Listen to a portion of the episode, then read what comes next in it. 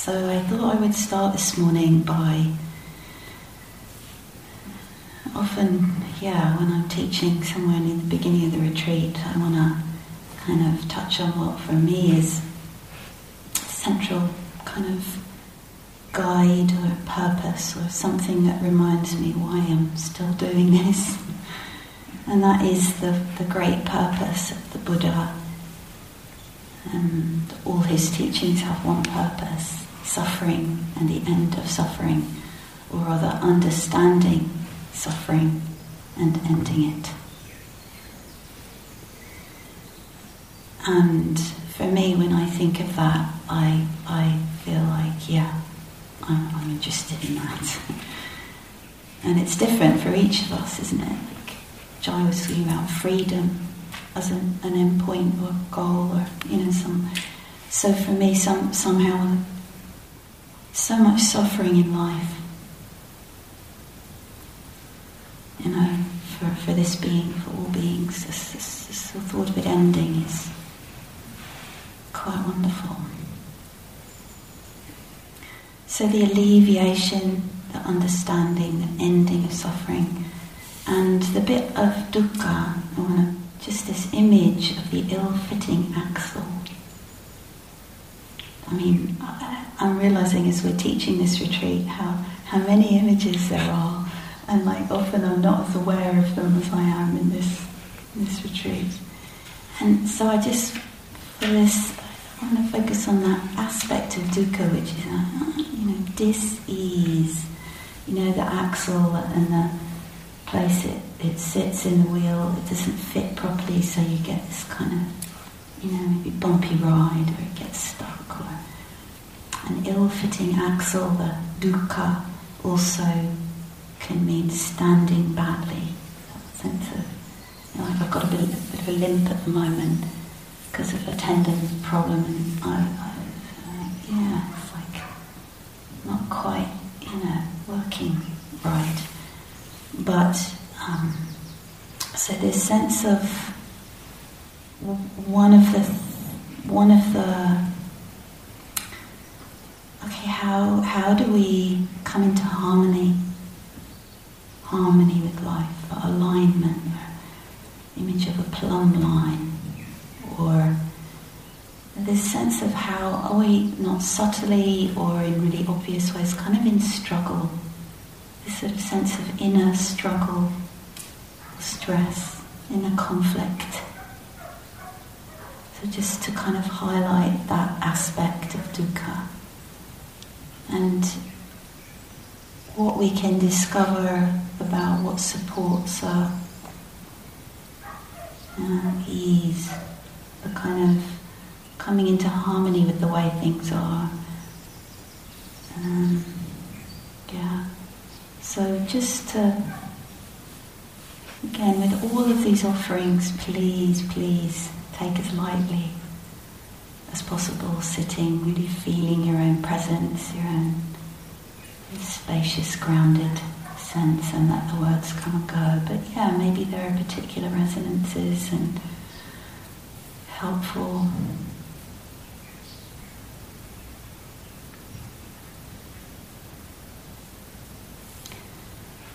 And mindfulness, sati, which I want to offer some definitions and similes of this morning. You know, highlighted particularly in this tradition, but also in the teachings as a very key support to this understanding and easing or ceasing of dukkha, dis-ease, so that it's this knowing quality and different qualities of sati that I want to bring out, that it's multifaceted, multifunctional. It means not actually one thing. And the Buddhist understanding, nothing is one thing. So, bodies, our minds, these beautiful qualities, uh, hindrances, which I'll talk about this evening, it's all, they're all multifaceted, multi-conditional, multi-conditioned.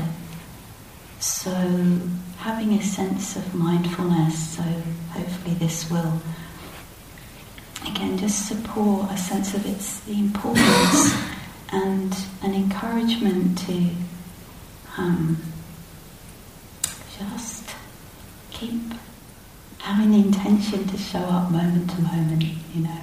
All of these words, just take that bit for your day continuity of awareness and mindfulness. That's just so powerful. And what then is revealed and what is cultivated, so many benefits, sort of the basis of so much of what samatha, calming, vipassana, insight, you know, of what they can offer and reveal and liberate. So, sati, Pali word, one of its meanings, or maybe its key meaning, is remembering. Remembering to be present. I really, yeah, again, some of these might resonate for you. It's just, oh, oh, here. Right? It's a very seeing. Hmm. So you know that shift from being caught up in thinking something and it's like, oh. Often to me it feels like, oh. It feels like that. It's a yeah, an aural simile. It sounds simile.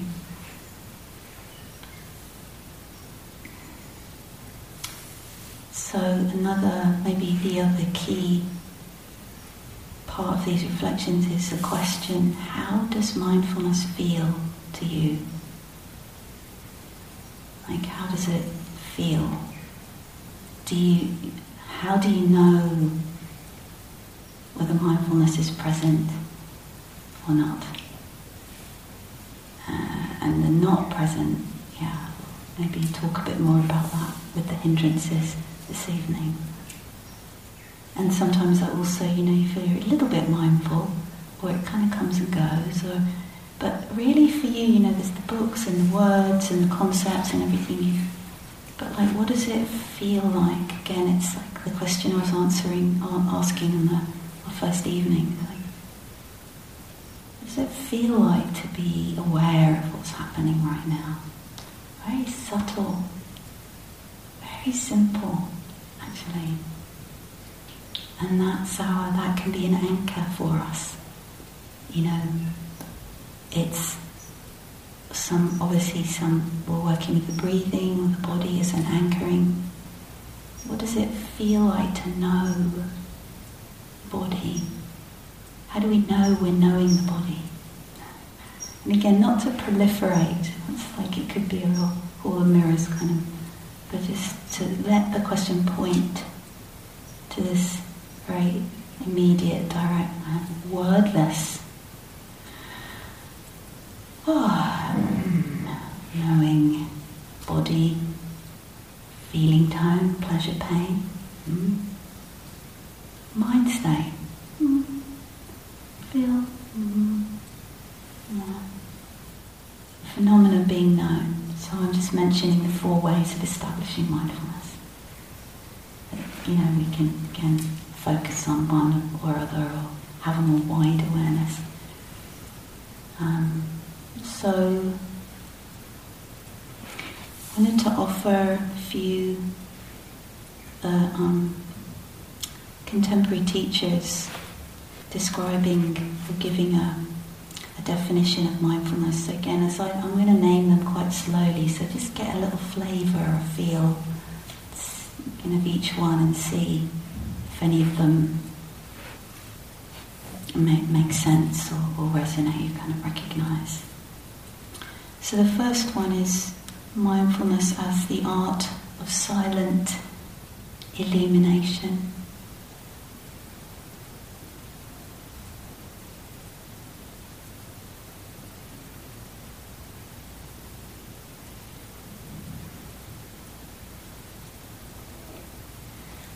I was just feeling a few moments of silent illumination there, experiencing that, wordless knowing.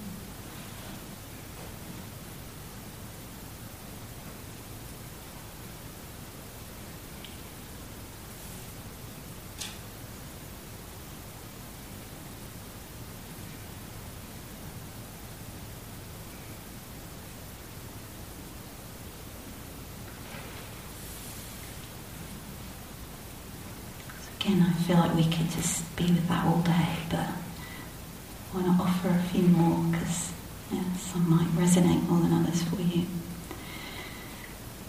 Um, mindfulness is abiding in a space through which experience flows.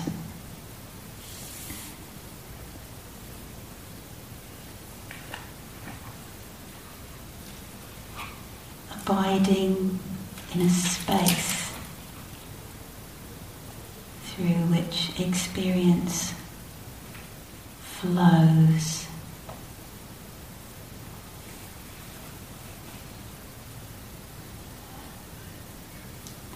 So we've kind of got this mixture of space, simile, and water flowing, something flowing through space. Or somebody recently told me that science, wind or air is seen as a fluid like water. So you say it's like experience blowing through space.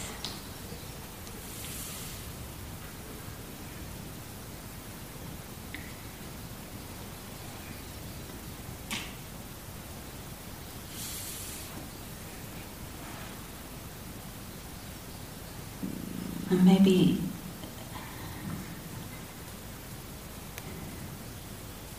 just to kind of like this is in a way the potential of mindfulness is not how it maybe experience feels all the time. So it's like pointing to what mindfulness can bring when it's developed. So hopefully inspires us. You know, often I, I don't know how experience feels to you. It feels like I don't know, I don't know mud kind of stuck in a some bucket. I don't know something clunking down the road, you know, like our axle, our fitting axle. Our mindfulness can actually uh, shift the way we experience.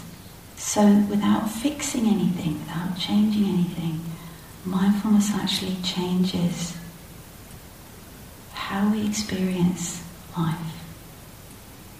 And that is taken on. So the miracle and the miracle of mindfulness.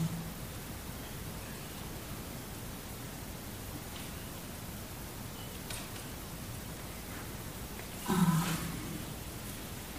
it's also described as loving, heartfelt attention. So, you can hear that way of describing mindfulness is highlighting the quality of metta, loving kindness. And again, something to, for you to explore if you want, kind of. Yeah, it has that quality of care, loving, heartfelt.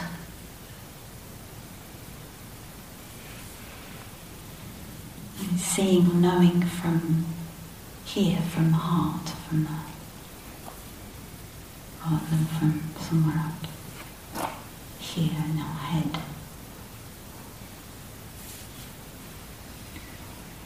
And don't worry if you don't remember all these and then later you think, oh, what was that one?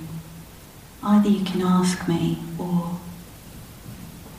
you can just get a feel for something that's like what I said and, what you remember is probably what is probably enough, is probably what you need. Right? So I, there's lots more, maybe just one more. And this is a slight, this is from, anyway, I didn't want to name the people because they're all different styles of presentation and view. So this is alert but receptive, equanimous observation.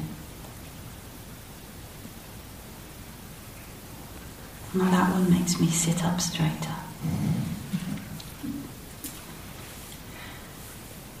Alert, but receptive, equanimous, observation. So that one's interesting because it's actually honouring four different facets of mindfulness in the same kind of moment or group of moments. Taking care of, sort of four different facets or aspects of it.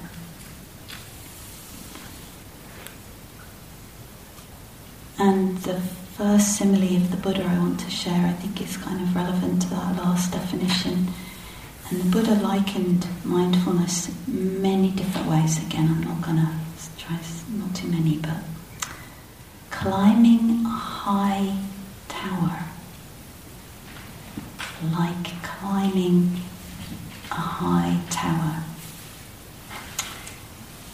Now, as I've been reflecting on this, I've started to realize he's not saying being up a high tower, which is, I think, what I was carrying for a while, but he's saying climbing, climbing, which really reminds me of the, the, the simile of the raft that Jaya shared last night. That, you know, we put, the, put and then with our hands and feet we paddle. It's like so that sense of that part of mindfulness, which is, you know, there's a kind of, okay, like touching the object again, again, you know, just like this, we, we are, there is application. And maybe the fruit of that, or one of the fruits of that, is that sense of being able to, like when you're up on a high tower up a mountain, you can like, oh, body. It's more like a, a big landscape laid out. You can actually, oh, observe. Why? Anger. Hmm. Uh, sadness. Do you, get the sense of that? I find that very helpful time, the sort of cooling, because the emotional life particularly can sort of pull you into such a sort of subjective being in it. It's like we can have that kind of cooler relationship to even very charged material.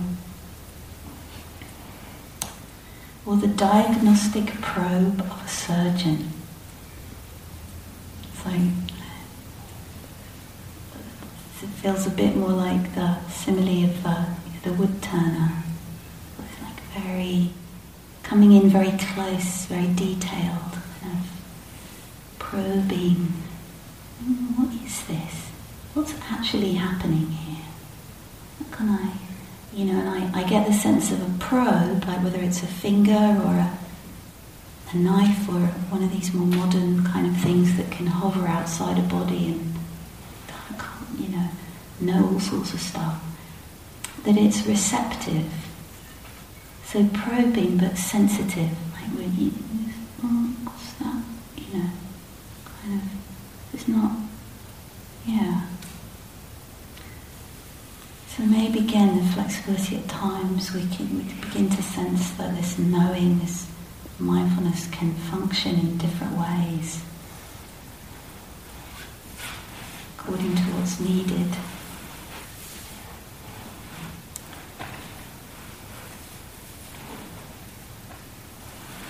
Maybe I'll just mention one more taming a wild elephant.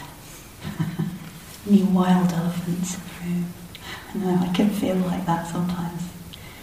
So mindfulness is the I'm adding this the art or the skill, or it helps with taming a wild elephant.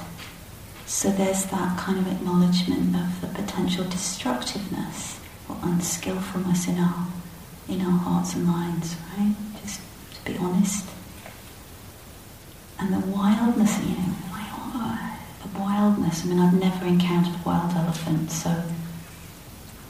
But I understand that they can be quite dangerous. You know, they can kind of rampage around a bit. But mindfulness can tame a wild elephant. So just you know that sense of just knowing, knowing that has kindness associated with it somehow for me seems crucial. But um, without figuring everything out and fixing it, all this mindfulness. Or it, it steadies you to the point where you can actually understand what's needed. So, not wanting to reify mindfulness and lift it up above everything else, um, because it's only one element of the practice and the path, but hope you get a sense of this invitation to this continuity and seeing it just how does it feel? How does it feel to you? How do you know you're present? You know you're here kind of with awareness? And when you do know it, just enjoying it. Even if you're with there's some unpleasantness around, like this, oh, a kind of very subtle pleasantness about mindfulness, which is kind of interesting to tune into. And then noticing when you, you maybe you pause or you realize, oh, whoa, I've been, whoa, you know, caught up in some thinking or mm, something else. Usually thinking, I think. And then what that shift, like, oh, aware of thinking, aware of being lost. Ah, because that's. But then gradually, with that kind of interest, as the continuity can, can grow and become more and more deeply inclusive. A process of deepening self acceptance. Isn't that a beautiful possibility? The deepening process of self acceptance, that's another contemporary definition of mindfulness. That mindfulness can do this work for us. Yeah? Do a lot of that work for us. That healing, healing work. It facilitates a process of deepening self acceptance.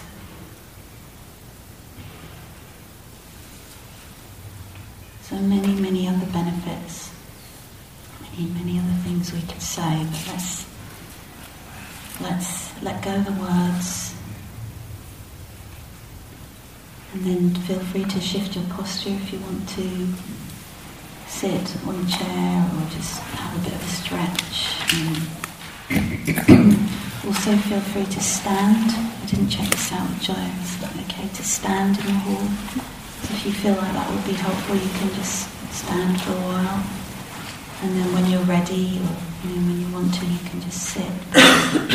just really feel free to yeah, stand up, um, feel your feet on the floor.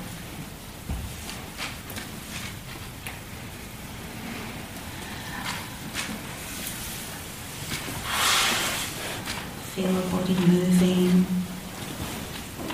feel it clambering up, clambering down.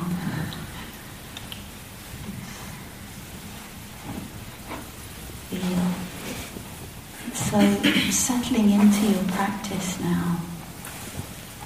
Maybe after all these words, just taking a few moments to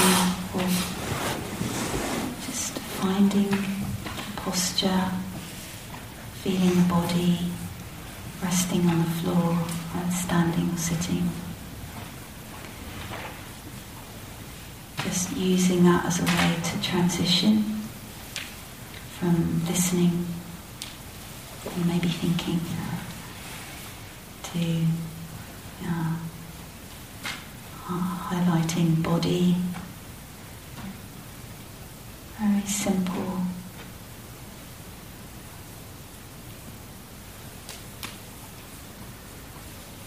Contact with the ground.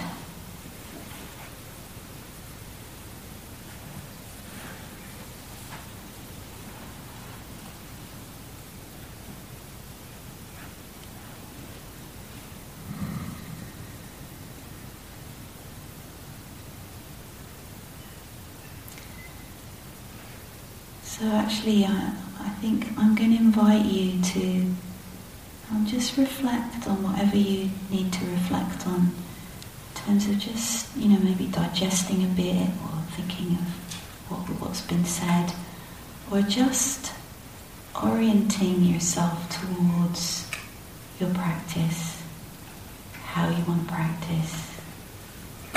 Kind of give yourself kind of a little bit of time to just oh, maybe, oh, that was interesting. oh, what was I? Mm, yeah. And then gradually let yourself kind of settle into some kind of clear intention or interest that you want to take care of for this for this sitting or standing period.